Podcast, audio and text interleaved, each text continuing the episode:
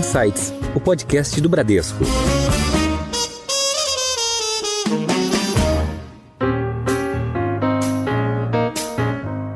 Olá, bem-vindos a mais um episódio do Insights, o seu podcast semanal que provoca um novo jeito de pensar. Eu sou a Priscila Forbes e hoje nós vamos falar sobre o cenário macroeconômico. O Brasil e o mundo enfrentam a pior inflação dos últimos anos. E o que está causando isso? E até quando vamos conviver com os preços altos? De que forma o conflito na Ucrânia impacta os preços e como o mercado global vai se acomodar a esta realidade?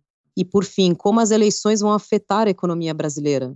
Para fazer uma análise deste cenário, convidamos hoje o estrategista-chefe do Bradesco Private Bank, estreando aqui no Insights, Carlos Machado.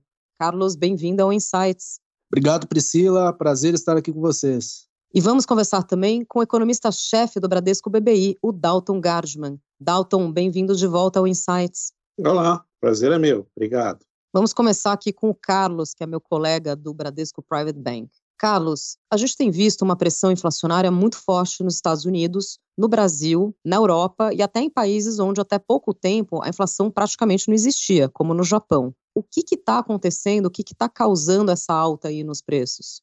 Bom, Priscila, como você mencionou, nós temos visto hoje diversas economias experimentando os níveis mais altos de inflação em décadas. E para a gente entender o que está acontecendo, a gente precisa relembrar os efeitos da pandemia. Então, como consequência da situação uh, sanitária que nós atravessamos, nós tivemos diversos países fazendo os maiores programas de estímulos fiscais e monetários da sua história. Então, só para ter uma ideia da magnitude do que foi feito, como reflexo da crise lá de 2008, o Banco Central americano ele realizou três programas de compras de ativos, os quantitative easings, é, para estimular a economia, que levaram a uma expansão de balanço do Fed ali dos seus 900 bilhões de dólares lá em 2007 a 4,5 trilhões em 2014. De fevereiro até junho de 2020, em quatro meses apenas, o Banco Central americano ele fez um programa de quase 3 trilhões de dólares, colocou juros a zero. Além disso, nós tivemos os pacotes fiscais, um pacote de 1,9 trilhões de dólares, 10% do PIB, mais uma série de auxílios eh, a nível estadual. Então, essa dinâmica de estímulos, ela também foi verdade em várias outras regiões do mundo. Então, houve uma transferência vultosa de recursos aí para as mãos das pessoas, aliada a uma sensação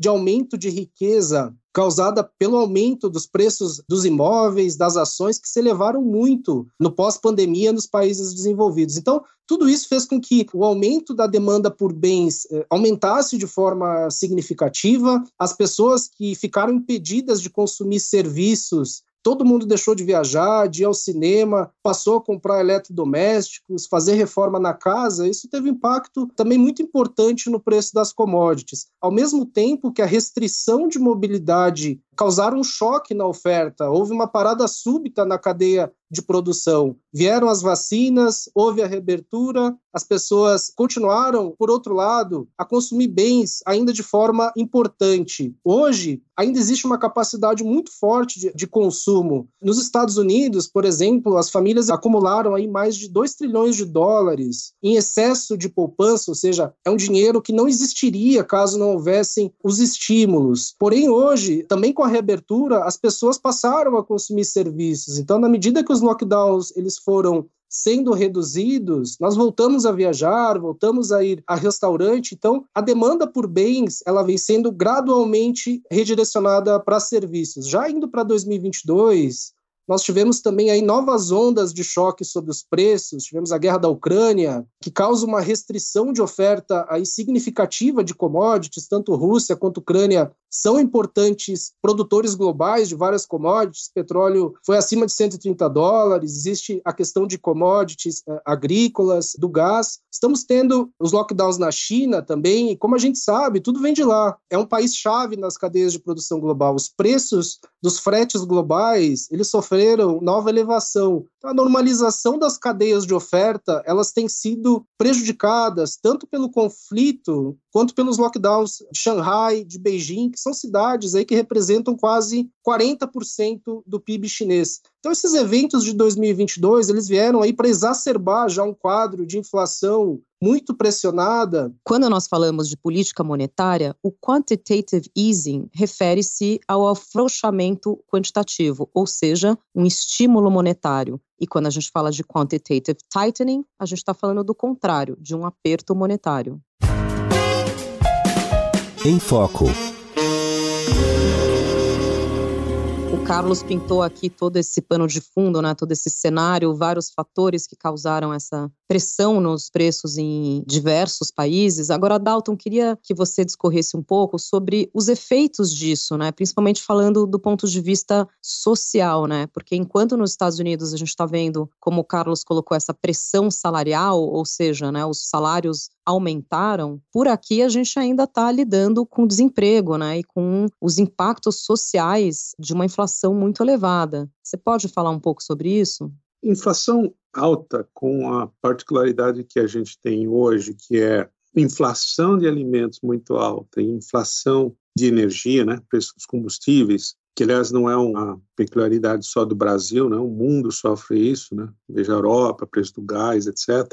Ela, ela impõe uma restrição, uma dificuldade adicional aos bancos centrais. Tá? É bom que se diga que, quando a gente pensa nesse sofrimento adicional, na história fica muito fácil ver episódios, né, como a Primavera Árabe, que muito se diz que foi um evento relacionado ao aumento do preço do trigo, né, de alimentos, tal. O Brasil tem a sua própria história, né, com a greve dos caminhoneiros, que foi essencialmente a pressão em cima o preço do diesel, né? a cesta básica sendo corroída aí, né? o valor da cesta básica perante o salário mínimo, né? O fato é que a inflação per se é um problema. Ela só fica ainda mais cruel como todo mundo sabe, nas camadas de menor poder aquisitivo. Então, a regra de decisão é muito simples. Não se pode ter inflação, não se pode conviver com inflação ascendente. Tem que se lutar contra a inflação. Né? É, os bancos centrais aprenderam, de alguma certa forma, isso. Né? Se eles deixaram de executar por algum motivo específico, né?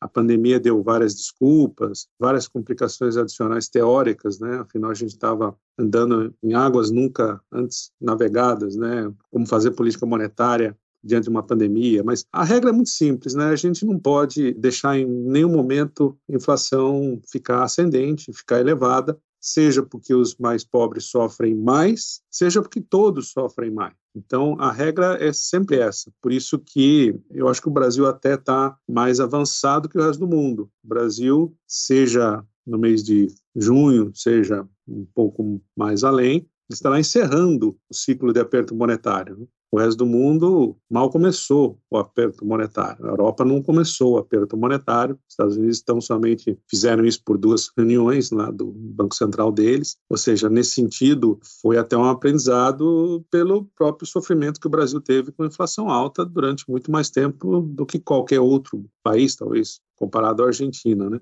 Então, acho que essa lição foi aprendida nesse sentido. Mas não tem por que imaginar que inflação é um problema social só quando ela atinge alimentos. Não, ela sempre é um problema. Né? ela diminui o poder de compra da população, né? Principalmente da população mais vulnerável, né? Exatamente. Bom, voltando aqui para o Brasil, Carlos, quando a gente fala né, do nosso índice de preços, né, do IPCA, ele vem bastante pressionado, né? A cada mês a gente vê uma aceleração aí dos níveis de inflação, né, dos níveis de IPCA. Existe uma expectativa que isso vá eventualmente começar a desacelerar lá para o final do ano, né? A gente pode fazer alguma estimativa aqui para o IPCA no final deste ano e de 2023? Bom, Priscila, o consenso de mercado hoje, ele trabalha aí com uma inflação para 2022 ali na casa dos seus 8,7%, para 2023 4,7%, e a nossa opinião sobre esses números é que existe ainda um risco altista, ainda um cenário bastante desafiador para a inflação. Se a gente olhar a inflação de abril, por exemplo, ela foi 1,06, um pouco acima apenas ali do consenso, a inflação aí rodando a 12%, mas quando a gente olha o qualitativo, todos os núcleos, ali sem exceção, eles continuam aumentando. Estão trabalhando ali no range ali entre 8% e 10%, que são números acima do teto da banda de tolerância para a inflação. A difusão, que é o percentual dos itens que sobem na cesta, ainda é extremamente elevado. É próximo aí do pico da série histórica para o Brasil. E olhando para frente,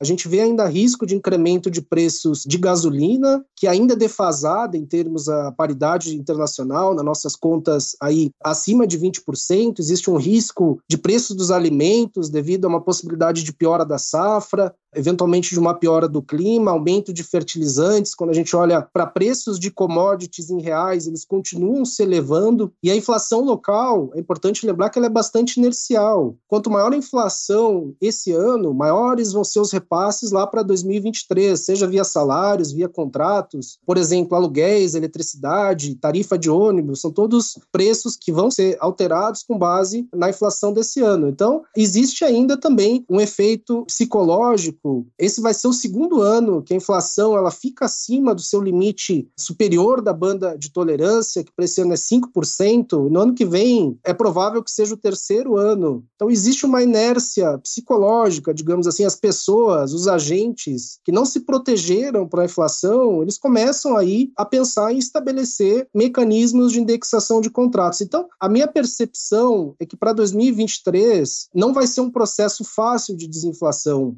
Se você olhar ali, analisar a inflação de 2015 para 2016, que foi de 10,7% para 6%, 6,3%, então teve ali uma queda de mais de 4 pontos percentuais, o Brasil ele teve um conjunto de fatores que eles contribuíram muito para a redução da inflação. Então, teve uma apreciação cambial, teve uma redução nas expectativas de inflação, uma redução dos prêmios de risco, a gente teve uma mudança de regime econômico, uma recessão profunda, o que não é o caso nesse momento. Pelo contrário, o PIB desse ano ele tem sido revisado para cima. E, além disso, o externo também estava bem tranquilo, não existia aí toda a pressão de preços que a gente está vendo vindo de fora. Então, ainda é um cenário bastante desafiador na nossa visão, e até por isso a gente tem recomendado que os nossos clientes mantenham uma posição maior, uma posição estrutural maior em juros reais, dado todo esse cenário de inflação corrente mais elevada e dos bons níveis de juros que a gente tem visto.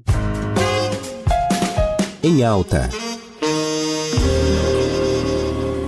Agora, Dalton, voltando para os Estados Unidos, né? Vamos comparar o nosso IPCA com o CPI, né? O Consumer Price Index, que seria o indicador de inflação por lá. Você acha que a inflação já chegou no pico lá? Ou se não, quando que ela começaria a reverter, né? Porque o próprio Powell já admitiu que talvez o Fed estivesse um pouquinho atrasado ali, né, nesse começo de aperto monetário, né, que ele estaria, como a gente fala aqui no mercado, atrás da curva, né? E você acha que eles, iniciando agora esse ciclo de elevação de juros nos Estados Unidos, já controla a inflação por lá? Qual é a tua perspectiva? Duas coisas. Primeiro, contextualizando aqui, né, uma inflação de 12 aqui anual, em termos anuais no Brasil, no IPCA, e uma inflação de 8,3 nos Estados Unidos no CPI que você se referiu, ele chegou a 8,5 no mês passado, ela é muito mais dramática nos Estados Unidos que aqui. Afinal, o Brasil, nos últimos 25 anos, teve uma inflação média em torno de 6%.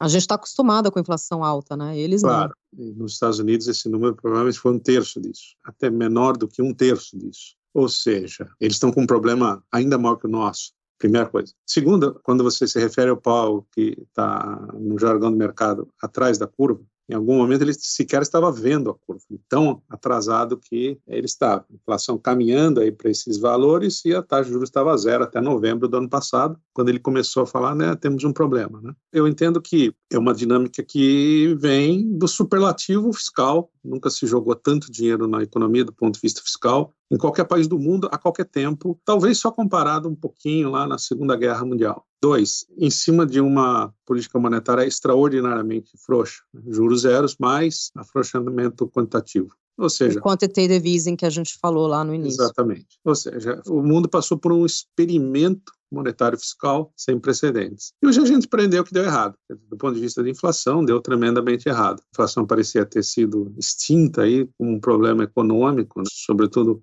nos Estados Unidos e na Europa. A gente vai aprender que não, pelo contrário, é um grande problema hoje nos Estados Unidos isso. Eu tenho a visão que a parte benigna que eu tenho sobre isso ainda é existe um componente muito grande de energia, seja petróleo, seja gás, seja energia elétrica, no total resultante aí da inflação americana. Então, é de se pressupor que se o preço de energia se acalmar um pouco, gente até possa acreditar um alívio de inflação nos Estados Unidos. Segundo ponto, que já há algum sinal de que essa acomodação esteja ocorrendo. Conforme disse, dizer, a inflação bateu 8,5 no ano, já está em 8,3 no mensal, né? Comparando o mês contra o mês anterior, ela chegou a ser 1,2, abaixou para 0,3, ou seja, há uma boa vontade analítica uma perspectiva que ela está cedendo. A questão toda é que ela ainda é 8,5, né? em torno de 8,5, 8,3. É uma inflação extraordinariamente elevada. Para um juros ainda extraordinariamente baixo. A questão toda é essa. E o dilema, a grande dramaticidade de tudo isso vem justamente no fato de que qualquer regra que economista tenha inventado, regra de bolso,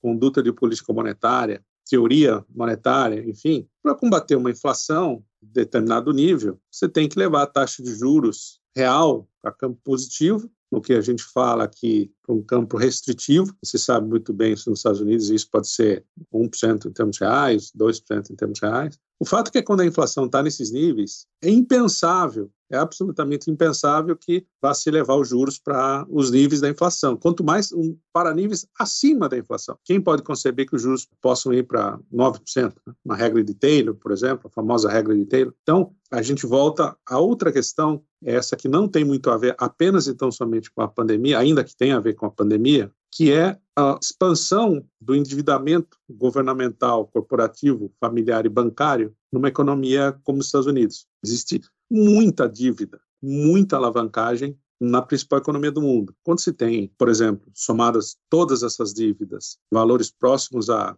350% do PIB de dívida, consolidada, 1% a mais de juros significa que, de um momento para outro, todos esses agentes vão ter que pagar 1% a mais de juros sobre 350% do PIB. Significa servir a dívida 3,5% do PIB a mais de juros. É um impacto quando brutal, né? É impensável tampouco quando a gente imagina que movimentos bem menores infinitamente menores provocaram aí chacoalhões, né, terremotos, né? Eu entendo que, na minha visão, muito improvável que os juros nos Estados Unidos acabem subindo, seja onde está o mercado futuro indicando que eles subam, né? próximo aí de 400 no valor terminal aí do processo todo, 2,5, 2,75 para o final desse ano. Eu tenho uma convicção que eles subirão menos, não porque eles não precisem subir para deter a inflação, é porque os impactos sejam na economia, notadamente uma recessão e o impacto nos mercados financeiros, né? Lembrando aí que o S&P tinha caído a 14, 15% e o Nasdaq tinha chegado a quase 25%. O que a gente chama de um bear market médio é algo como 37%. Vamos traduzir os nossos jargões aqui. O bear market, o mercado urso, quando a gente fala do urso, a gente está falando de um mercado pessimista, né? Quando a gente fala do mercado touro, né? O bull market é o mercado otimista, né? O mercado em crescimento, né? Exatamente. Em certa medida, a gente teria um espaço para cair muito mais o valor das ações nos Estados Unidos, se a gente fosse pensar no mercado bear market mediano, né? E eu entendo que a economia não resiste a isso. O que chacoalha antes, né? O que estremece antes? Uma recessão, a economia via uma recessão ou uma tremenda queda no preço dos ativos. Lembrando que 42% da riqueza das famílias nos Estados Unidos é detida em forma de ações. Então, você tem uma, um estremecimento do que a gente chama das condições financeiras. Né? Não dá para imaginar que as ações possam cair 40% e nada aconteça com a capacidade do consumo das famílias americanas. Né? O que é muito diferente do caso do Brasil, né, Dalton? Quando a gente vê Sim. esse efeito riqueza, né, e a gente pensa aqui no Brasil, quando a bolsa cai, ela não tem um impacto tão grande quanto você tem no mercado americano. Aqui no Brasil, a gente tem um sistema que ele é muito mais indexado ao pós-fixado, então são efeitos bastante distintos quando a gente pensa em impacto de queda da bolsa. Você tem toda a razão. A gente sempre foi CDI cêntrico, sempre toda a lógica de indexação, lógica de organização dos fundos de investimento, lógica de estou sendo remunerado em torno do CDI. Nos Estados Unidos, em torno das ações, né? Por isso que essas condições financeiras que a gente se referiu, não é fácil imaginar que os juros precisam subir e, portanto, subirão por uma decisão do Bacen lá, no caso o Fed, em querer subir o juro. Não é bem assim. Precisa ver se a economia resiste a isso, né, evitando uma recessão. Eu, particularmente, sou muito cético na afirmação do presidente quanto à premonição ou afirmação do presidente do Banco Central americano que é possível, ao mesmo tempo, subir os juros, baixar a inflação e evitar uma recessão. Eu não consigo visualizar essas três coisas simultaneamente acontecendo. Consigo imaginar duas delas: sobe juros, baixa inflação, com a consequência de uma recessão. Não sobe os juros por algum motivo, impõe a necessidade de se criar novas regras, né? Um arcabouço novo que se convencionou chamar de repressão financeira, né? A famosa financial repression, que já foi feita nos Estados Unidos, né? Logo no pós-guerra, se tinha muita dívida, para pagar o esforço da Segunda Guerra Mundial, obrigou, tabelou praticamente a taxa de juros de longo prazo no títulos do Tesouro. A gente está distante disso, mas só para voltar ao, ao tema principal. Subir juros, abaixar a inflação, evitar uma recessão, não é trivial como se fala. Até, eu diria, quase impossível que aconteça dessa forma suave, como se diz que vai acontecer. E Dalton, a gente falou bastante aqui de Estados Unidos, mas ali na zona do euro a gente também está vendo uma inflação bastante elevada, né? E o Banco Central Europeu meio que abriu a porta para a possibilidade de começar a elevar juros por lá. Na tua visão, eles estão atrasados? Eles estariam repetindo, entre aspas, aí o, o erro do Fed ou não? A Europa tem umas vantagens e algumas desvantagens em relação aos Estados Unidos. A inflação é um pouco menor em tamanho, é um pouco mais concentrada em energia. Tem um problema lá do gás em relação à Rússia, feito muito importante. E toda a situação da Ucrânia piora, né? Essa, só essa piorou, do só fornecimento, piorou. né? Exatamente. Se isso poderia ser chamado aí de vantagem, inflação ligeiramente menor, ela tem critérios de decisão muito mais complexos. Dezenas de países, né, amalgamados no fundo no, no Banco Central Europeu, o que é bom para um, talvez não seja bom para o outro ponto de vista de taxa de juros média. Há uma questão de política fiscal, né? Às vezes existe uma política fiscal e você pode reverter aquela política fiscal. Eventualmente, se chegar à conclusão, gastou-se demais, pode-se gastar menos. Como fazer isso com dezenas de países, né? dezenas de interesses, é, é bem mais complicado. E a Europa também padece de uma taxa de produtividade menor, uma taxa de crescimento menor. Então, eu entendo que para os próximos cinco anos a Europa tem um desafio ainda maior que o dos Estados Unidos para gerar inflação baixa com crescimento, notadamente por uma questão de produtividade, por uma questão do acabouço fiscal que não está delineado. Né? Lembrando que a Europa fez um Banco Central Europeu unificado, tem uma política monetária única, mas não tem uma política fiscal única. Bom, agora eu tenho uma pergunta para vocês dois, e a gente sabe que para grande parte dos economistas é uma pergunta ingrata, porque é muito difícil cravar essa previsão, mas é o que os investidores querem saber. Na avaliação de vocês, para onde vai o dólar? Carlos, qual a tua opinião? Bom, Priscila, eu acho que um primeiro ponto a considerar é que a nossa moeda, ela, diferentemente dos pares globais, ela tem uma volatilidade, um risco equivalente a uma bolsa internacional, equivalente a um S&P 500, por exemplo. Só que ainda com uma diferença relevante, que na nossa opinião é muito mais fácil você estabelecer um valor de equilíbrio para a bolsa ou até mesmo para a renda fixa do que para o câmbio. No caso da bolsa e da renda fixa, quando a gente pensa em modelos, os modelos projetam ali uma série de lucros futuros ou de fluxos de caixa para os títulos, e descontam aí esse valor a valor presente. No caso das moedas, que são ativos que não possuem fluxo de caixa, o desafio de você estabelecer um valor justo, de se mapear fluxos, ele é muito maior. Em geral, se leva em conta ali fatores como diferencial de crescimento dos países, diferencial de juros reais, olha-se para o risco dos países, para balanço de pagamentos. Então, tudo isso para dizer que a tarefa é muito mais difícil. Então, dito isso, a gente sempre reforça com os nossos clientes que, inerentemente, possuem um horizonte de investimento mais longo, a importância de se manter dólar na carteira em um tamanho adequado e proporcional aos ativos de risco. A questão do peso no portfólio hoje, ela é ainda mais relevante por causa dos níveis atuais do CDI. O custo se manter uma posição em dólar, ele se elevou bastante, então é importante que se tenha um tamanho adequado. E a capacidade do dólar, de fato, de proteger as carteiras, ela, de certa forma, ela se reduziu, dado aí os níveis que a gente está trabalhando, para você acreditar que o dólar, por exemplo, ele possa ir acima de seis reais, tem que ser um cenário bastante negativo.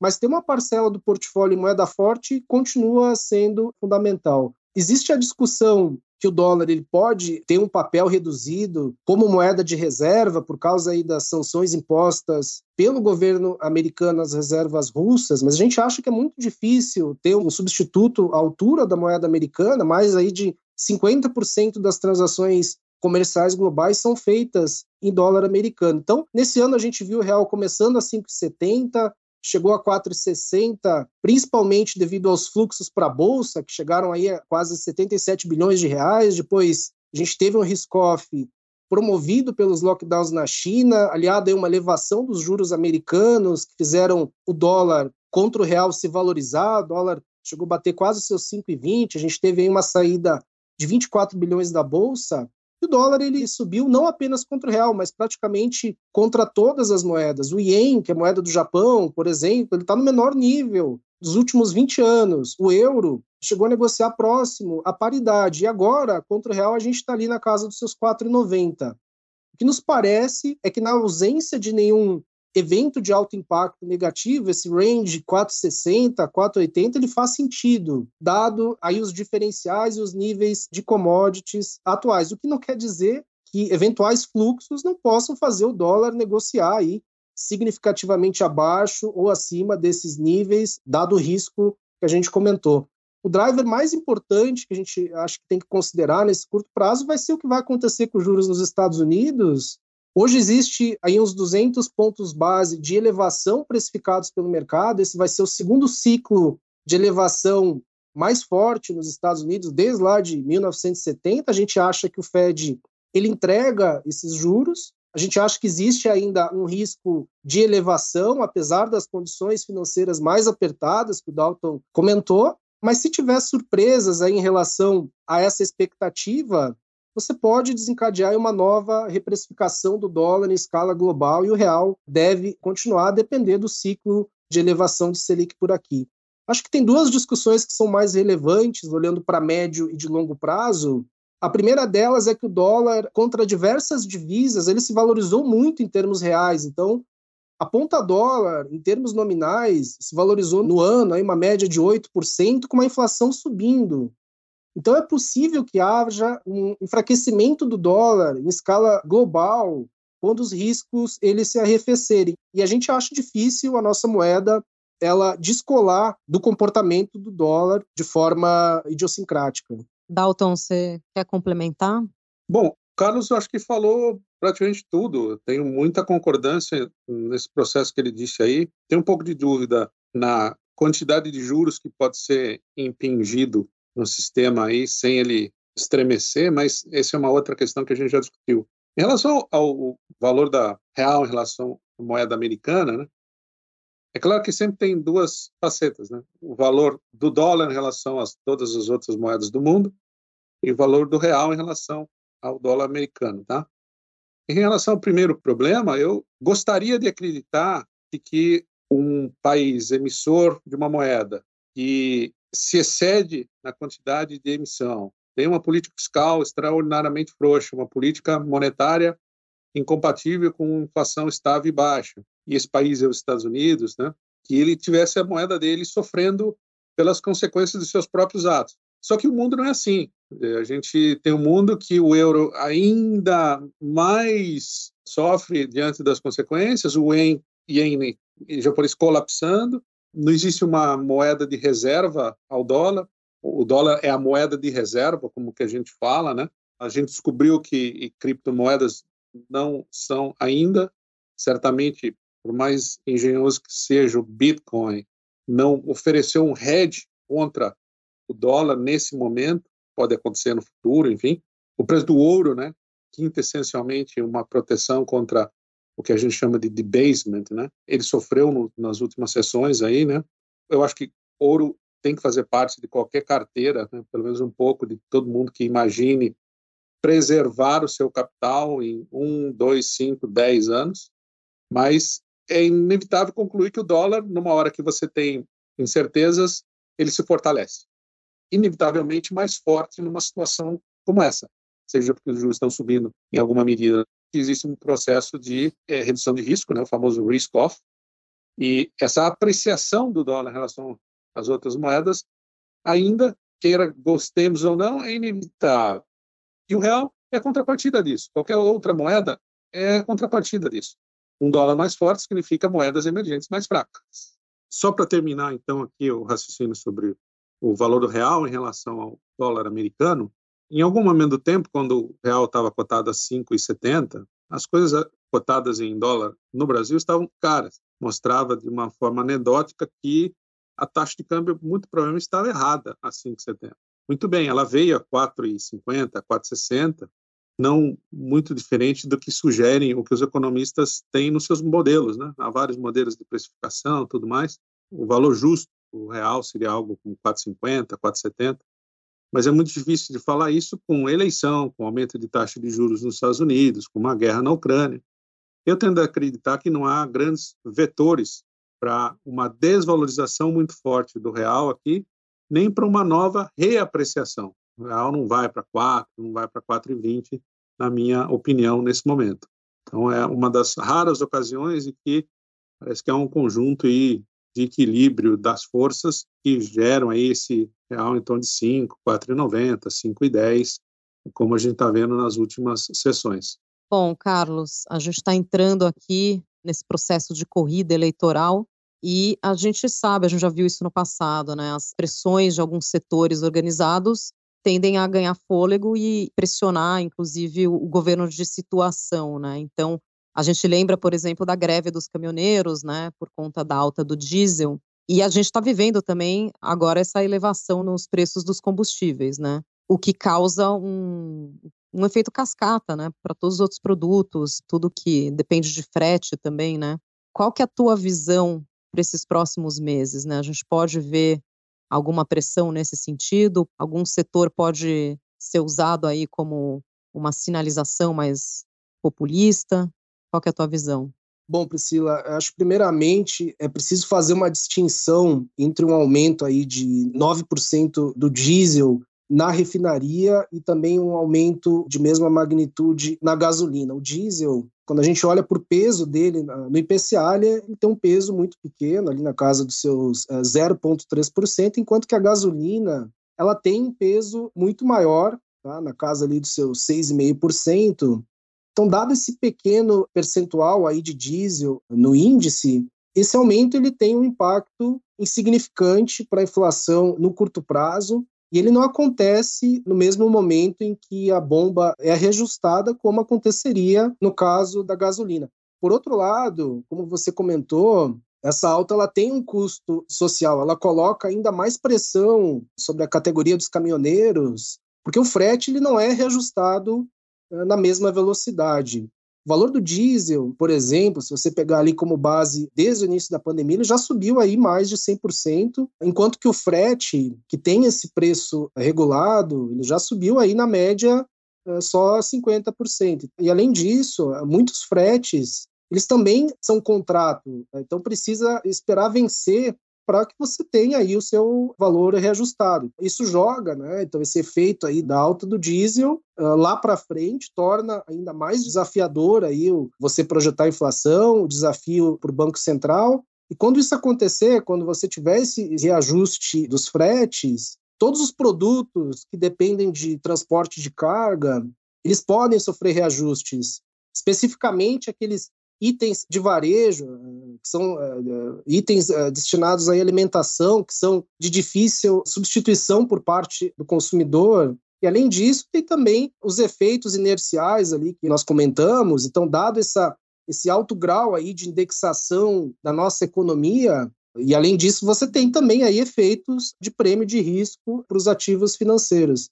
Então, apesar ainda desse aumento da cotação do diesel, ele ainda se encontra defasado aí em relação à paridade internacional, mas é importante que ele se mantenha alinhado, porque grande parte do diesel que é consumido no Brasil ele é importado. Então existe aí um risco de desabastecimento caso você não tenha um reajuste. Seu guia. Bom, nós vamos chegando aqui ao final do nosso episódio e para manter a tradição aqui do Insights, eu quero perguntar para os nossos convidados as dicas culturais de leituras, de filmes, começando por você, Dalton. O que você gostaria de compartilhar aqui com os ouvintes do Insights? Ah, tenho alguns livros aqui que eu gostei ultimamente. Deixo até porque tem tanto assunto em voga hoje, né? Notadamente do mundo aí, toda essa bagunça em relação à Ucrânia, à Rússia, o formato do mundo. Tem um livro aí que já tem um tempo, acho que é de 2014, chamado A Ordem Mundial, World Order, do Harry Kissinger, que foi secretário de Estado americano.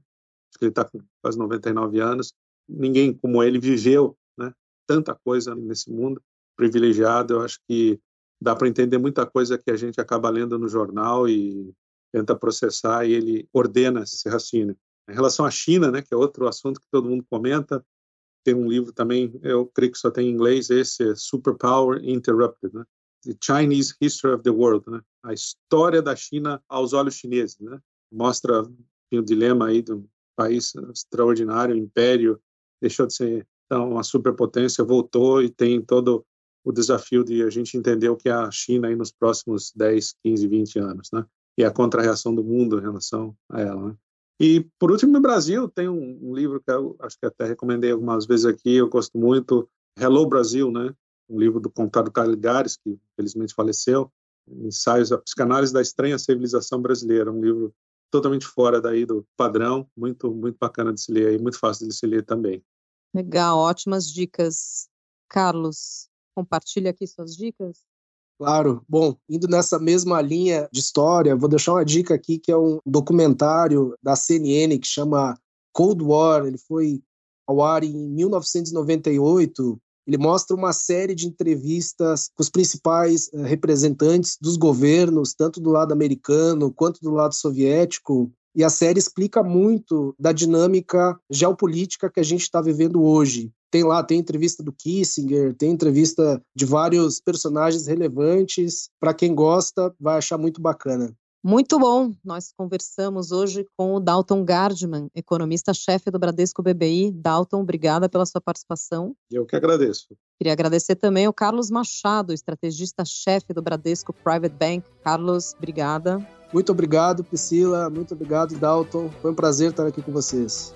E vocês que nos acompanham já sabem que toda semana tem um episódio novo no seu Insights. Tchau, até a próxima.